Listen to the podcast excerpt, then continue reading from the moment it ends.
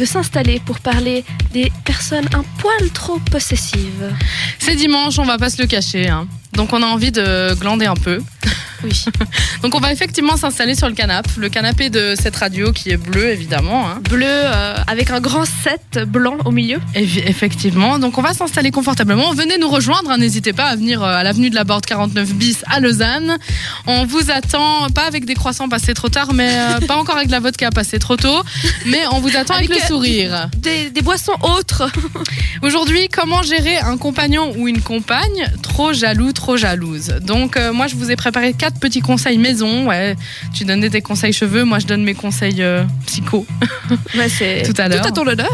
La première, le premier conseil pour gérer une personne qui est trop possessive avec vous, c'est de le rassurer. Ah, Parce ouais. que cette personne, en général, elle a juste peur. C'est quelqu'un qui est terrorisé, que vous la quittiez. Qui n'est pas sûre d'elle-même. Voilà, qui, qui, qui n'est pas sûre d'elle-même, donc qui manque de confiance en elle. Donc euh, tout ce qu'il faut faire, effectivement, c'est la rassurer. Donc trouver les bons mots, lui dire non, mais chérie, ne t'inquiète pas, ça va, je vais, je vais jamais te quitter. Enfin, je vais jamais te quitter. Ne jamais, non. jamais. Non, c'est mais vrai. Pour mais le je, moment, je ce pas. n'est pas prévu que je te quitte. Non, alors, il y a quand même des fois où, selon le contexte, vous avez le droit de dire jamais. Dans le contexte, certes, il ne faut jamais le dire, mais si la personne a vraiment de la peine à être rassurée, vous pouvez le dire, parce que vous le dites ou pas, elle aura toujours un peu de peine. Il faut savoir que fondamentalement, la personne qui est trop jalouse ou trop possessive, c'est quelqu'un qui a peur qu'on la quitte. Donc c'est quelqu'un qui sûrement a, vie, a vécu un traumatisme dans son enfance, ou pas d'ailleurs, hein. C'est pas forcément, euh, euh, ça va pas forcément de soi, mais quelqu'un qui a... Qui a, qui a eu... la peur de l'abandon. Oui, exactement, qui a mmh. eu des personnes qui l'ont laissé tomber, donc euh, qui considèrent qu'on va la laisser tomber. Donc, voilà, euh... c'est la, la peur simplement de se retrouver seule. Et du coup, euh... comme avec un petit enfant, prendre dans ses bras, rassurer, consoler, cajoler. Du coup, et après... Deuxième conseil qui est peut-être un peu plus adulte que juste faire des câlins, c'est lui prouver qu'il ou elle a tort de s'inquiéter. Non chérie, regarde, ça fait déjà trois ans qu'on est ensemble, euh, je t'ai jamais donné le moindre signe que j'allais te quitter, et cetera, et cetera. Effectivement, ça peut être quand même euh, ou le moindre signe, euh... ou j'ai jamais fait le moindre écart. Donc, euh, par exemple, je suis jamais allée parler avec euh, une autre fille ou un autre mec et euh, tu pouvais avoir des doutes. Donc se baser en fait sur des raisons concrètes. Exactement. De faire confiance à l'autre. Parce qu'effectivement, il ne faut pas se dire euh, ouais mais euh, comment dire euh, oui, il ne faut pas pousser le bouchon.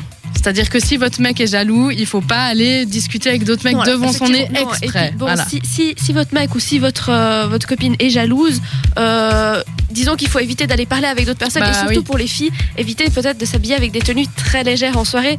Ça passe ou pas très trop. courte. Voilà. C'est pourquoi on arrive au troisième conseil de, du jour. Lui, il faut faire des compromis. Tout simplement, voilà. Oui. Est-ce que si votre chéri est tellement jaloux, ja, maladivement jaloux qu'il ne vous laisse pas sortir une soirée entre filles, là, ça devient dramatique. Oui, et puis parce les compromis, c'est la base du couple quand même. Complètement. La communication, les compromis, la communication, j'en ai déjà parlé plusieurs fois euh, dans cette émission.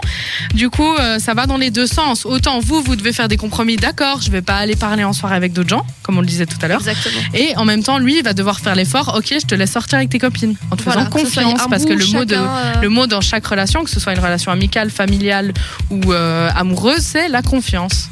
Tout à fait, la confiance et euh, les compromis aussi. Et le dernier conseil, dans le pire des cas, donc euh, avec quelqu'un que vous ne pouvez plus vivre avec parce qu'il est trop, trop, trop jaloux, ouais. il faut le quitter. Voilà. Ouais, malheureusement, c'est arrivé à un point euh, de tel non-retour. Que, ouais, exactement, exact. de non-retour, c'est plus possible. Il vous faut vous en séparer, même si souvent vous êtes toujours très attaché et que vous aimez toujours beaucoup la personne. Ouais. Des fois, moi j'ai l'habitude de dire que les ruptures, qu'elles soient d'ailleurs amoureuses ou amicales, ça m'est déjà arrivé d'avoir des ruptures amicales, c'est un peu comme des petites morts qu'on